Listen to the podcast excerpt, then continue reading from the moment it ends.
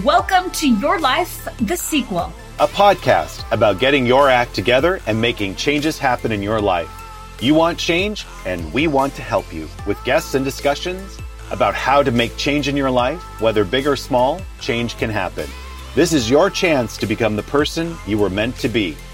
Now, here we are, Rick Roshan and Melissa Carlson. I would love to welcome you to Your Life, the sequel, a podcast for people who really, really want to change, with a focus on people who are over 40 years old looking to change anything in their lives. Today I'm on my own. My co-host Melissa Carlson is still suntanning herself in Hawaii, so we'll see her soon on one of these upcoming episodes. But I'm really, really excited to have a very special guest today, Jeffrey Szilagyi, who I know through Bodywork in San Anselmo, Marin County, who also has an office in San Francisco. And I was on the ropes, you know, like you get when you're over 50 and you're having all kinds of body issues. And Jeff really, really helped me with my body and with acupuncture and massage and cupping and all kinds of great stuff. But that's not what we're talking about today. Jeff also has a really amazing podcast called How Humans Work. And he's done a lot of work, a lot of research, and a lot of deep thinking, and has done a podcast for people to really get into the brains of human beings and decision making and behaviors. So I would love to hear Jeff tell us about what he is doing, and then we can get into a conversation today about his work with how humans work. Hey, Jeff, how are you doing? Hey, Rick, I'm doing well. Thank you so much for having me on the show today. And I'm really stoked and glad for you and Melissa launching your podcast. It's great. Yeah, it was pretty scary, you know, to get to the point of actually doing it. I I don't know, I probably talked to you about it for, you know, 6 months or something. And then I finally executed against it and once you start getting into the pocket of doing it, it actually is really fun. So, I want to have a very candid, very clear conversation directed at men today.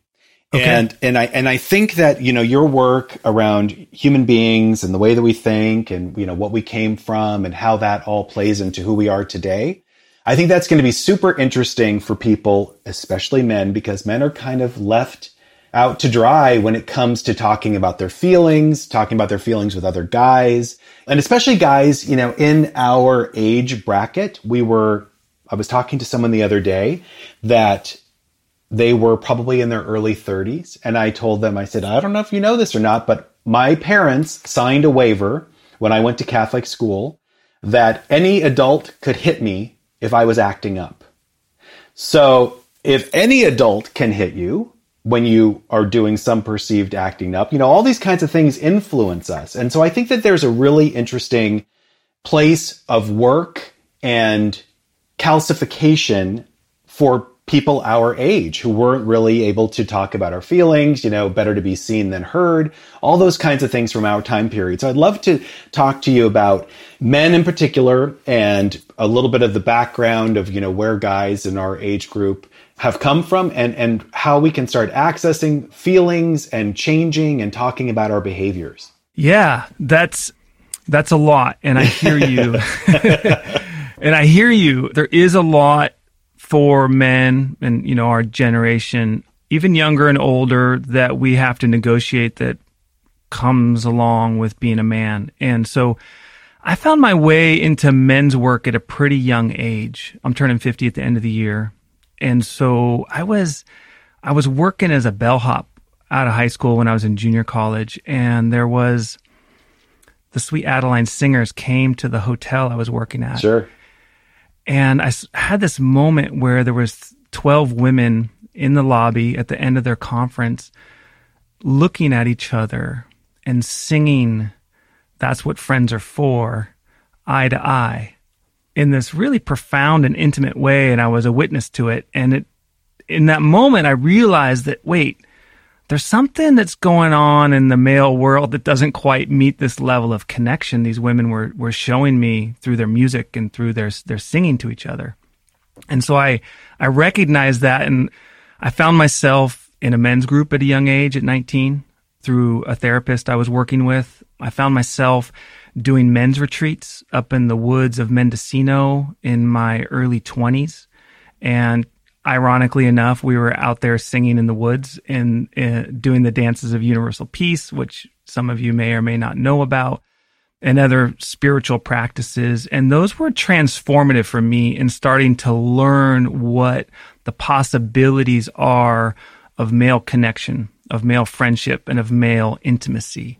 And so that carried on through my life in, in assorted ways, but I would say there's there's a deep recognition I've I've come to have in my own life around the inner life. And I think you're right. I think it is particularly fraught for men who were taught that their vulnerabilities aren't necessarily welcome or okay. Mm-hmm. And there's a big difference between hiding one's vulnerabilities and developing mastery in relationship with them right? So yes. yeah, so when we hide those parts of us that are that are small, that are vulnerable, um, maybe they're not welcome in our particular branch of culture or our, our subculture. Problems come along with that because we can't fully access the truth of our fears, the teachings in our fears, and the teachings and the stresses related to our fears. So I would say yes, there's a really important need for men to connect with their feelings and connect with each other. So I love the story about the sweet Adelines. I think that's very sweet and very enviable. You know, because we're men, I don't think it exempts us from the human experience of wanting love and acceptance and connection with other human beings. And I think that maybe younger generations have had more access to being able to speak about their feelings without, you know, fear of reprisal or embarrassment. I think embarrassment, you know, and shame are very powerful tools that people can use to get people to, you know, just shut down.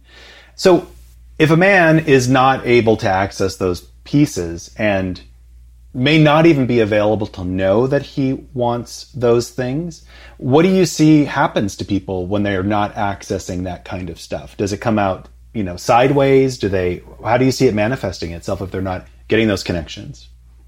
Well, I, ultimately it's limiting in whatever way. So yeah, it could come out sideways. Um, it might only be the ability to in the portfolio of emotional experiences is to allow anger mm-hmm. or power or domination or a confusion around the emotional experience. I remember my dad talking about that very experience when he was a young man that he was overwhelmed with emotions and had no idea. He went to his parents and, and had they had no idea what to do with him and he had no idea what to do with that overwhelming emotional experience. I've been fortunate enough to have a series of of male mentors in my life, and I, I, recall one in particular, James Stewart, who was a dream teacher and a body worker. And so, one of the ways I healed the more punishing sides of my upbringing, because my dad was, you know, authoritarian at times and used corporal punishment as part of, you know, parenting strategy, was I went to bodywork school.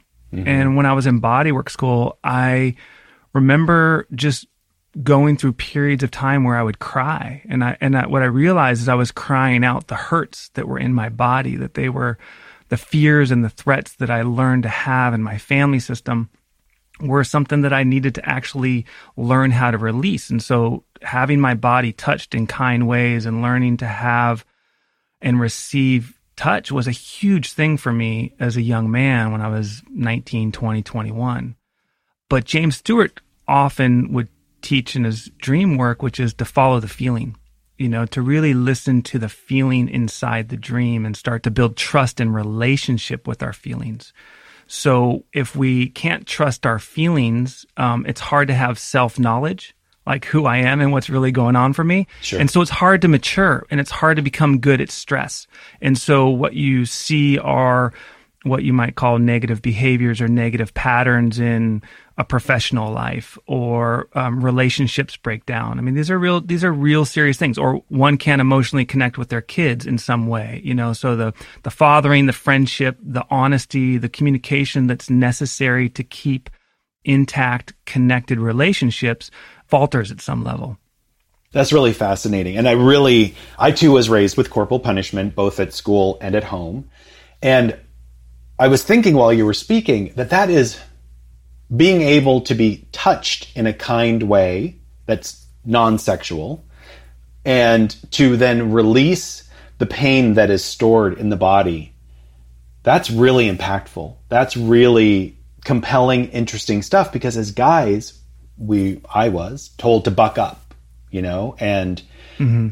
and and to put a cap on it and shove it down, and then it becomes whatever it becomes, you know, forty years later.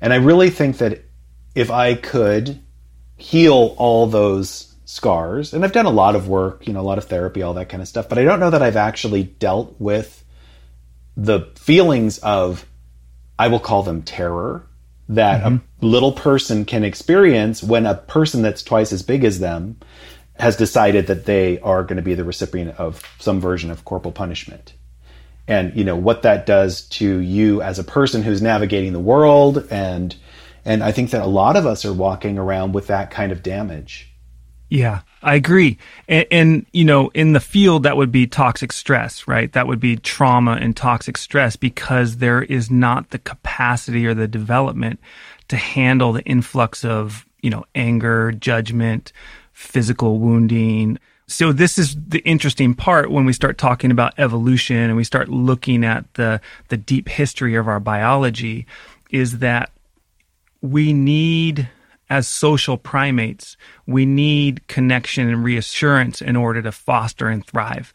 And there's a lot of things that go along or there are what I want to say is there's a lot of impacts that follow when we don't get that the way I've come to see this because basically I'm telling you about my healing journey and it's it's funny because I'm seeing a different lens with your questions and focus on it but I became interested in healing mm-hmm. right through body work through acupuncture through starting into studying stress and so that process of healing and that process of becoming whole became a guiding philosophy for me a guiding way in which I've approached my life and the choices I've made so, what's it mean to become whole? What's it mean to find those parts of us that didn't feel safe, right? Right. And it's really interesting because those things that we need are actually biological things. You know, they are evolutionary implants inside us that we need as part of being humans. And so the whole field of stress and the whole field of toxic stress is a really fascinating and interesting thing because it shows us a side of our humanity. It shows me a side of my humanity I've become very interested in. I've become very interested in stress, in some degree trauma, in some degree toxic stress, but mostly what is the role of stress in our lives as it relates to healing? And there's a mm-hmm. dynamic and there's a, a dance there between them. But to your point, many people are walking around with these toxic stress experiences, these forms of violations, these violences that take place against this nature that we have as a biological being that isn't really respected, that isn't really valued. And so we walk around with that without necessarily the self understanding, particularly as men, that actually our vulnerability might be the way to healing. Yes. Can you talk more about that? Because that, you know, being vulnerable when you're hurt is counterintuitive, I think. You know, if you were to say to me, like, what's the cure for fear? Vulnerability is not at the top of the list. But I find that super interesting. Can you talk a little more about that? Definitely. So I would like to say that, you know, we do need an adult self, right? We do need the part of us that can protect ourselves and I'm not asking anybody to walk around like a raw, uncovered nerve. Sure. You know, that's that's in, impossible to do. But if we do have a raw, hurting nerve, vulnerability is the way to begin to address it. Mm-hmm. Yeah, that makes sense. So, because I like practical, mm-hmm. baseline sort of things that people can do as a practice, if I am a person who maybe wants to have deeper relationships, if I'm a person who wants to have deeper intimacy with others, if I am a person who is listening to this podcast and is stuck and maybe has seen a light bulb go off that you know maybe they're a person that is shut down for whatever reason yeah. and, and they and they want to not be shut down anymore because they want to see what's on the other side of the wall you know yeah. what's on the other side so what are some basic fundamental foundational things that a person can do to start being available to that kind of an experience that's a great question this may seem a little off point, but I believe and I've come to believe using our breath is such a helpful tool when we're in those conditions, when we're in that state of experience where we feel shut down. So the our breathing practice is a and breathing is a great way to ride the waves of those harder feelings of those contractions.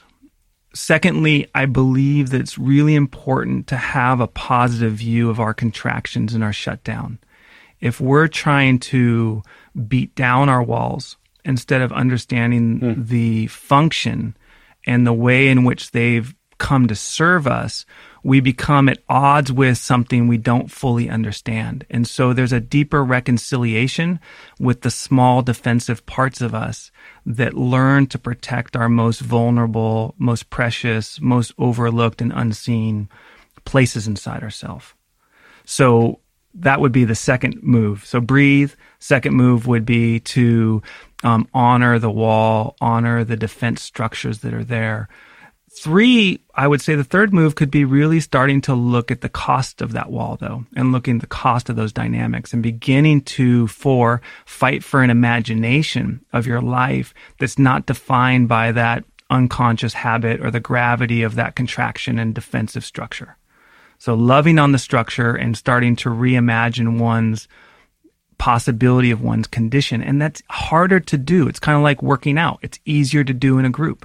You go to the gym, and what do you do at the gym? You work out with people. So it's like a muscle, vulnerability and intimacy is beginning to exercise that. Where I've done that in my own life and learned to do that in my own life has really been, like I alluded to at the beginning of this conversation, is men's circles. Mm-hmm.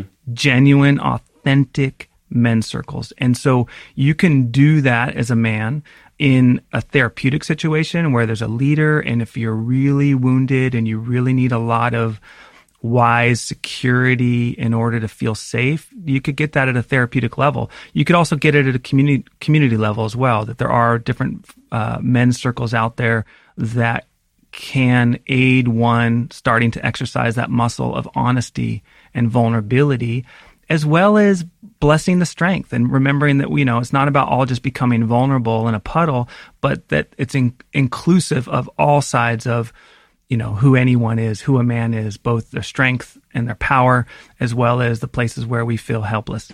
That's really wonderful.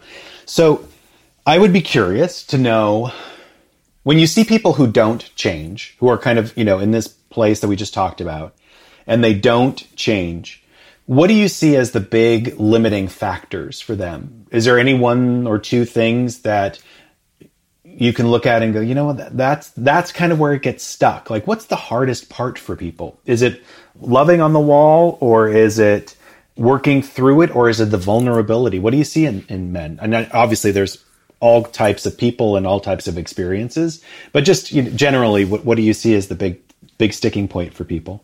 I mean, at one level, it's probably habits and regression to the mean. Yeah. You know, so we get stressed and we get busy, and then that insight uh, gets thin, and then people tend to grasp. We tend, I do, I know other people do as well. We tend to grasp on that one thing that kind of got us to the next level, and we think that if we just keep that singular feeling, that somehow that's going to happen. And then when that starts to evaporate because the landscape of the world is changing, that change is the constant, that somehow the regression to the mean of the habitual sides of ourselves. So working with habits can be a very important part and the habitual mind can be a very important part of getting unstuck.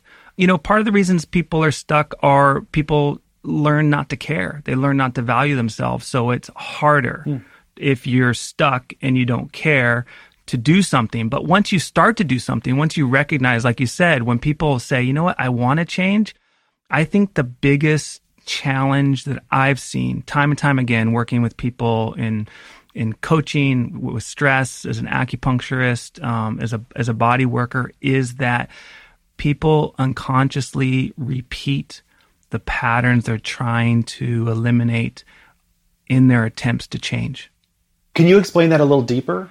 So, what happens is an insight comes, mm-hmm. a desire comes. Sure. And it's like, oh, that's a good idea. Mm-hmm. I'm gonna I'm gonna start running three days a week, mm-hmm. right?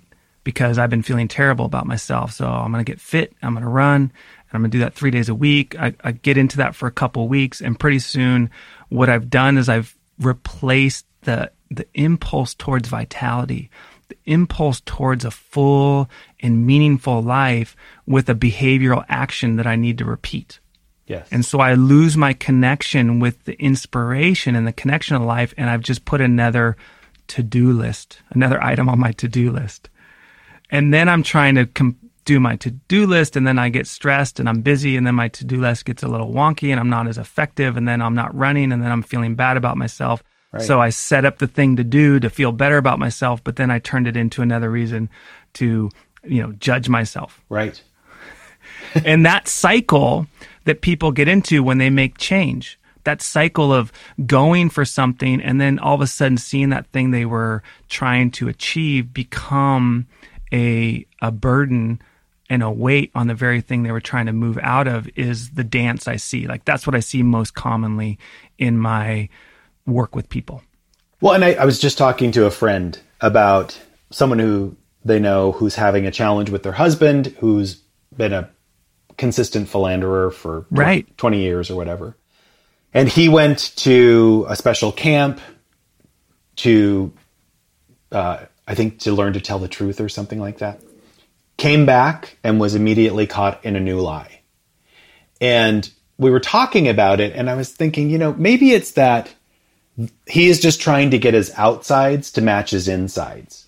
You know, he's a he's a bad boy, and and he does bad things, and then he gets in trouble, and then what? I mean, what's human beings' favorite thing to do? Be right. Like, see, I told, see. and it's really fascinating because I know, you know, I don't know this person, but I know mm. that is not getting them what they want deep, deep down, which is what, you know, mammals typically want, which is love, acceptance, care, compassion, you know, these basic desires and needs. And it's it, and it's really fascinating that you know, human beings we can kind of see our behavior and then become victims of our own behavior. It's really fascinating. I like that story you're bringing up for a couple reasons. One, this bad boy. Mm-hmm. You know, evolutionarily, humans and men in particular are caught between and couples it gets into mating when you start talking about men you're basically talking about men women and you're talking about the dance of mating yes or mm-hmm. in whatever you know gender variation that is but there's this partnering process right and so there's two different mating strategies in the natural world mm-hmm. that are well known and one is called tournament species and these are where the men compete for mating rights, and there's an inequity in the effort of raising the offspring. So mm-hmm. in this case, the men fight. The winner gets the mating rights for the most opportunities for reproduction. Right. Yeah. And those males and those species aren't really invested, aren't really invested in what happens with the work of the offspring. What they're invested in is just as many opportunities as they can and winning those opportunities. Lots of me. yes. Yeah, and we're evolved to that. We right. there's a natural impulse towards that. Mm-hmm. And then there's another mating strategy which is called pair bonding, and that's more cooperative and there's more equality and more shared work.